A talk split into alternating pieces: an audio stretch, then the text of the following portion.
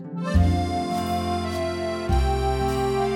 everyone, and welcome to another preview of the World Tour 2024. And today we're looking at Paris Nice, the race to the sun. And I'm joined with Mr. Craig himself, Ewan Wilson. And I mean, Ewan last year, great addition with Tadej Pogacar and Jonas Vingegaard. Exactly that. Last year we saw the, the first big Pogacar Vingegaard battle since their 2022 Tour de France exploits. And it was a fantastic edition littered with uh, interesting storylines, culminating in Pogacar's victory and three stage wins along the way, if I recall. Uh, through him, we also had a new t- team time trial format. We'll get back onto that one later on. And um, an interesting, interesting set of chaotic sprint stages at Nice. And in 2024, we have a new battle that's also going to be reignited here. Terrible team time trial format. Well, get ready because it's back. Oh, uh, no. Well, it, it was also where the kind of David Gaudu Tour de France podium reignited, or yeah, but that didn't quite uh, age well. But I mean, Ewan, what's happening in terms of the route this year? Well, Paris begins uh, outside Paris, not quite in the city center, about 40 kilometers south of the city in um, in the town of Les Mureaux. There we have a sort of looped stage. It's, it's, a lap and a half around this city. Um, it's relatively flat with some hills in the last 20 kilometers. There's a bonus second sprint at the top of the hill in Montainville. And then there's another uh, hill that could sort of spark uh, Visma 2022 situation, where we saw Wout van Aert, Roglic, and Christophe Laporte dart away at the top of the hill on stage one. Uh, the finale as well in Les Mureaux is slightly uphill. It has a 2.2% average gradient in the final kilometers. So that could benefit the stronger men sprinters. I'm thinking of Mads Pedersen for that one. Stage two is a paint by numbers Paris sprint stage to Montargis. Um, it's, as you would expect, pancake flat. Well, you can say cap flat, um, since we're in France. Um, two King of Mountains points, but they're negligible. And in the first 100 kilometers, there is a chance for some echelons, but this really should end in a sprint finale. Stage three is the aforementioned team time trial um, around the city of Auxerre. This is 32 kilometers in length and uses last year's format. So what this means is that teams compete as teams on the road. However, all the riders are timed by their individual times. So in the final kilometer, you might see some riders go off the front to try to sprint away from the rest of the team. However, unlike in a normal team time trial where the time is frozen by the fourth rider, in this team time trial, the team's time will be timed by the first rider, even though every rider of that team will be timed individually. It's chaotic. All I was saying is that you should probably watch last year's one to understand what's happening. Um, we didn't really understand what was going on last year until about halfway through that stage. It's an interesting format. You will expect to see a lot of riders attacking in the final kilometer, particularly their GC uh, leaders try to get the win. That's actually how Magnus Cords last year got the yellow jersey um, on the team time trial stage. This year, the stage is actually longer. Um, this is 32 kilometers in length and also features some rolling hills, a bit like last year's uh, team time trial route as well. So this is going to be interesting for the GC teams in particular. Stage four, um, the day after, gets us back into the hills. We're into Beaujolais. Big up for our red wine fans out there. You will be very familiar with the uh, stage finish, which will be in Mont-Brouilly we don't come here very often in Paris Nice or the Tour de France. We came here in 2017 when Alaphilippe took a trial of Mont-Brouilly, and we are back this year. Steep climbs in the finale. It averages 7.7% with a maximum gradient of 13%. So this looks like the kind of stage that could definitely be roglified. There are plenty of hills as well on the agenda before we reach that final climb. This will be our first taster of the Roglic A battle we're going to be seeing throughout the week. Spoilers before we get to the favorites. Uh, stage five uh, is going to take us from Saint-Sauveur to Sisteron. This is going to be a sprint potentially, could be a breakaway. Um, it's kind of sort of open to how the peloton and the favorites, the sprinters teams race this stage. Stage six will be the longest stage of Paris Nice, which will take the riders from Sisteron, where the last stage finished, to La Colle sur Loup, and you will need uh, that wolf instinct in this finale. It's an interesting stage. Um, in particular, you have uh, the Côte de la Colle-sur-Loup, which is a 1.8 kilometer climb at an average of 10%, but goes up to 19%. We also have an intermediate sprint for bonus seconds uh, within the final 20 kilometers in Tourrettes-sur-Loup, which also is at a 12% gradient. It's going to be a very hectic stage, hard to read for a lot of the teams. Uh, who knows, it might even be a pretty influential day for the overall GC battle. Stage seven, however, the next day will definitely be an influential stage for the GC. Uh, it's a mountain stage from Nice to Auron. Um, it's it includes two notable mountains. The, the first one being La Colmiane, which we have visited a number of times in Nice. It's 7.5 kilometers in length, and that's an average gradient of 7%. Um, after that, we dive down and prepare for the final climb, whilst passing Isola, which we know from the Giro d'Italia past, before the final climb to Auron, which is 7.3 kilometers in length, and that's a 7.2% average gradient. The final stage then will take us into our sort of traditional Nice Nice affair. Around the city of Nice, there are six climbs on the agenda, um, plenty of which that we are very, very familiar with. There is a visit to the Col d'Èze this year. We're doing it backwards. Uh, that'll be used later on this year. Tour de France, that's where the bonus second sprint will come at uh, 25 kilometers to go. And the final climb of the day will be the Col des Quatre Chemins, which is 3.6%. That's an average of 8.8% before the riders dive down onto the Promenade des Anglais for the for the finale for the official end of Paris 2024. I mean, you and you alluded to it there as well. The Tour de France is finishing down in Nice. Um, unfortunately, there wasn't. Sometimes you see the time trials normally being included in these lesser races, but um, yeah, they haven't decided to do that. But do you think there's going to be a benefit for any Tour de France hopefuls going here? Obviously, like you said as well, Remco and Roglic will touch on that in a bit. But yeah, do you think it has serves any benefit in terms of a recon? I think it definitely could, uh, particularly in that final stage around Nice. But I mean, Diego Pogacar rode that stage last year, or a very similar stage to that last year. Um, so I don't think it's really going to give them that much of an edge apart from maybe that final mountain stage, because like Cormier will feature the Tour de France in stage 19, that very, very important stage 19. And those kind of roads around there, particularly unique.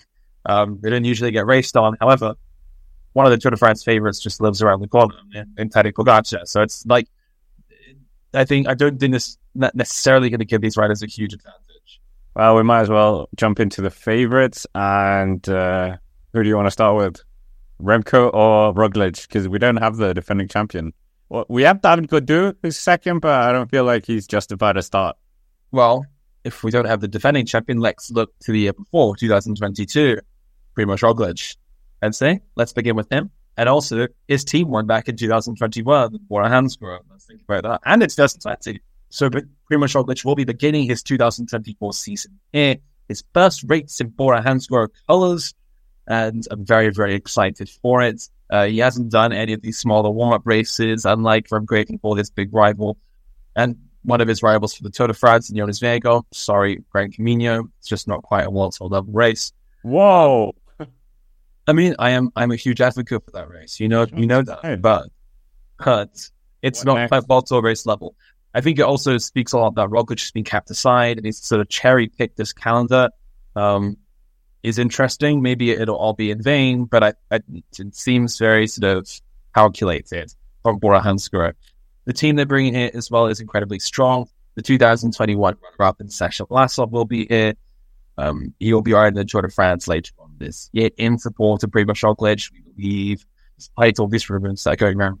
Matteo Sobrero and Bob Jungels as well will be here. Nico Denz, who's supposed to be riding the Tour de France as well. He's got a lot of decent rouleurs if things go wrong with the cross early in this race and you have the mountain strength and something out of your Sobrero Jungels. Jungels look really good in Algarve, by the way. And, um, I mean, and, and Roglic and Vlasov themselves. I think this is definitely a strong team. Roglic does have that curse in French stage races. We know this. Um, crashing in 2021 in Paris in the final stage, ceding the victory to his now teammate Max, Maximilian Schachmann of Bora Hansgrohe. And every now and then he does seem to crash or wobble, but I, I think as Paris Nice, it's fairly not low stakes, but like it's not quite the Tour de France high pressure situation. But Paris does have reputation, some nasty crashes that can wipe out big favorites in the opening couple of days, particularly if there's bad weather. I mean, he is the big question mark, like you said. He hasn't appeared at any of the, yeah, like you said, the Spanish races. Don't quite know why, because I mean, yeah, they kind of want to bring this big bang of like Roglic is here and he wins everything. But uh, well, since Bingo and Pogacar aren't here, maybe he could. Uh, do you think the team is that strong? I know you, love the Bora team. I said if you take away the the Bora label and put Visma on it, then we would all be raving about it. But I mean, I wouldn't take this squad to the Tour de France, but I think Vlasov and Jungels definitely add something with Sobrero, but yeah, and then you could say uh, the rollers as well. Yeah, I, I think Bora seem to they're a bit like UBE sometimes. They just have to tend to sprinter. They can't help themselves. And Van Poppel and Haller take two spots in this team. Um, Danny Van Poppel's a, a really talented sprinter, but I just don't think he's going to get a win here. And to be honest, send him away with Welsford. You know, practice practice him and Welsford's lead outs um, in a different race. I, I, I, would have liked to have seen one of the other big hitters here as well, like one of the other strong climbers on, on the team, maybe Abel Buchmann or a, or even like Maxi Schachmann, Jai Hindley, those kind of guys that will be right to the France this year to drop in and sort of experiment with Roglic here. But he's got plenty of other chances throughout the year. It isn't quite their best team, but I do think it's got some some real sort of versatile riders that could shine in Paris Nice, and particularly Sobrero and Nico. Yeah, yeah, I, yeah, I agree with that. A lead out train and then uh, some good time trialists. Uh, obviously, Vlasov, also former Russian national champion in the time trial, whatever that means. Uh, but yeah, we might as well move on. And yeah, we can't say Roglic almost without saying Remco Evenepoel. And you and their team looks quite interesting with Ilan Van Wilder, Louis Lampaert, Cattaneo, Moscon as well, who we don't quite know where is, and Jesper Petersen, friend of the channel. But yeah, Remco was, well, he was very good in uh, Vuelta Algarve. That's uh, like our first measuring stick with him. But he was outsprinted by Roglic's, you would think, climbing domestique in, in the climbs. Yes. Um, I know Danny Martinez has Superman straight at the Volta Algarve, apparently. But um, yeah, that, that does leave me a little bit wary to sort of be all aboard the Remco Evenepoel train here. Um, and there's no individual time trials. You can't rely on that like you did at Algarve. And it, even if there was, Roglic is a fantastic time trials. But these two have that experience of clashing against each other. We had that whole build up last year to the Giro where they were sort of sparring and uh, sort of exchanging blows in the build up to that race, particularly in that fantastic edition of the Volta Catalunya, or they got to the G dot. And I think they know each other's style. They know how each other's going to go. I do think, particularly in that stage two, Boy in the Beaujolais region, that looks like a very Roglified finish. I'm, I'm going to think that Roglic will probably win that stage. Evenepoel could try to do something special, I think, on that final stage into Nice. Um, but on the stage into Auron, the final mountain stage on stage seven, I think it, it's really up in the air to see who who's going to be the stronger team. I think Bora Hansgrohe may be more drilled as a general classification setup than Soudal Quickstep. Um, although Soudal have some really strong riders in Ilman Mulder, and uh, particularly Matteo Cattaneo. I'm super hyped about him. He's already on good form this year. Um, I just think Bora is a little bit, they're, they're more well oiled train, even though they have a new GC leader. Elsewhere in, in that team time trial, I think they also have a fantastic squad that could possibly go to win there. But uh, it also depends with this new format how it all plays out. We could see Evenepoel attacking up the front and, and towards the end, or uh, he just sort of stays with the team. It, will be interesting. And also, this will be one of the very, very rare chances we see Evenepoel in his normal trade kits, I think, in that team time trial, because he can't wear the rainbow jersey time trial world champion in it, and he can't wear the Belgian road race champions jersey in it. So we have a very rare chance to see Remco Evenepoel in his normal Soudal Quickstep outfit. Yeah, I mean UCI. How can you not let him have the World Championship jersey when there isn't even a World Championships in team time trialing anymore? Oh well, uh, let's not go into that conversation. Uh, but in terms of well, one rider who did manage to beat Remco Evenepoel in a one-week uh, stage race setting last year was well. Actually, no, we're not going to go Lidl-Trek right now. That that's just going to be a whole Danish show. Uh, UAE Emirates, you and friend of the channel, Joao Almeida, looks like he's heading it up, but they have a very strong team for sure. And your your mate Jay Vine's in that team as well. It's an incredibly strong team. Um, Almeida, McNulty, Vine, Soler, Finn Fisher Black. It's jam packed with stars. And maybe they'll all shine bright in their own individual level, but I'm always skeptical with UAE. They just sort of have a lot of sort of, it's a bit sort of um, nebulous sometimes, where there's not really a sort of nucleus um, controlling it, if you will. Um, maybe Almeida will will make his his general classification debut here in sort of flying colors. They had a very similar setup in Paris 2022, and it all came crashing down. Like Nolte got a stage win. Almeida finished within top ten, but it wasn't quite what they were expecting or hoping for. Um, I'd love to see Almeida like sort of go out for this and, and get a top ten, but I'm just not quite sure. The team, though, I would expect they should get a stage win somewhere along the way. I wouldn't be shocked if McNulty or Soler got a win. Also, Finn Fisher Black maybe the break win. Yeah, I mean, him being sick for Algarve was a bit of a worry for him. Uh, obviously, he is going towards the Tour de France to try and help Pogacar. But yeah, we just need Pogacar slotted in here. But I, I, I appreciate it's too too close for comfort between Strade Bianche and Paris Nice uh, to kind of do both. I mean, Mathieu van der Poel did Liège Bastogne Liège and the ben, uh, the BinckBank Tour back in 2021, but didn't have to change countries or the 2020. I mean, that aside, um, yeah, I think you completely summed it up. I mean, Brandon McNulty. Do you think he's going to be McFalty in this one, or are we going to see on form Brandon McNulty who's out of this world? It's kind of either or.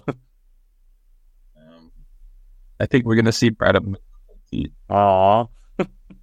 Maybe Brandon McNulty will be in the break with. I think Brandon McFalty will be riding the GC.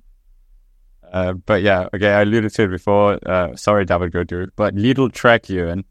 Matthias Skjelmose Jensen was one of the only riders to win a one week long stage race in terms of the big ones in on the World Tour. Sorry, Tour of Poland. Um, and he did so at Tour de Suisse and managed to finish in front of Juan Ayuso and uh, Remco Evenepoel. The team's very strong here as well. Mads Pedersen's very good at a Paris Nice but it, it certainly does look the team's more dedicated towards the Mads Pedersen side. And do you think it's going to be a smaller role for Skjelmose? I know you're not too high on his GC aspirations. Or what? Well, I don't think Tour de Suisse is necessarily the best um, base to be arguing for. Egan Bernal won it, and then he won the Tour de France.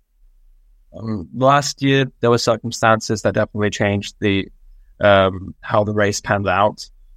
Um, and uh, I don't know, Skjelmose, I mean, he's, he's been racing in the Rhone Valley, finished inside top five, and one of those classics, don't tell me which one it was, uh, that I, I don't think he's going to finish podium here. I, looked fantastic before the Tour de France last year, rode a good first week, and then just imploded.